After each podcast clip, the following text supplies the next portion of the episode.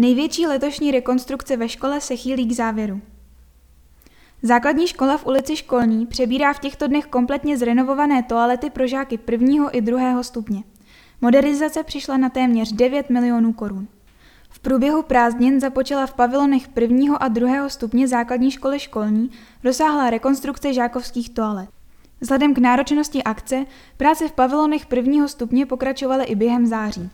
Příbramský místostarosta Martin Buršík informoval. Rekonstrukce byla zahájena v polovině července 2020. Práce pokračovaly v souladu s harmonogramem, do konce září by mělo být vše hotovo a dílo předáno. Nejdříve byla dokončena rekonstrukce pavilonu druhého stupně a následně pokračovala práce i v části pro první stupeň. Podle toho, jak byly práce završeny, bylo postupně uvolňováno více z rekonstruovaných sociálních zařízení. Díky tomu, že škola disponuje velkým množstvím prostor, byla výuka zajištěna standardně a jen s minimálním omezením. Vyučování tříd prvního stupně probíhalo v prostorách školních družin a v odborných učebnách druhého stupně, řekla ředitelka školy Klára Karlíková. Třídy nemusely být spojovány a jediné omezení tak představovala hygienická opatření proti šíření onemocnění COVID-19.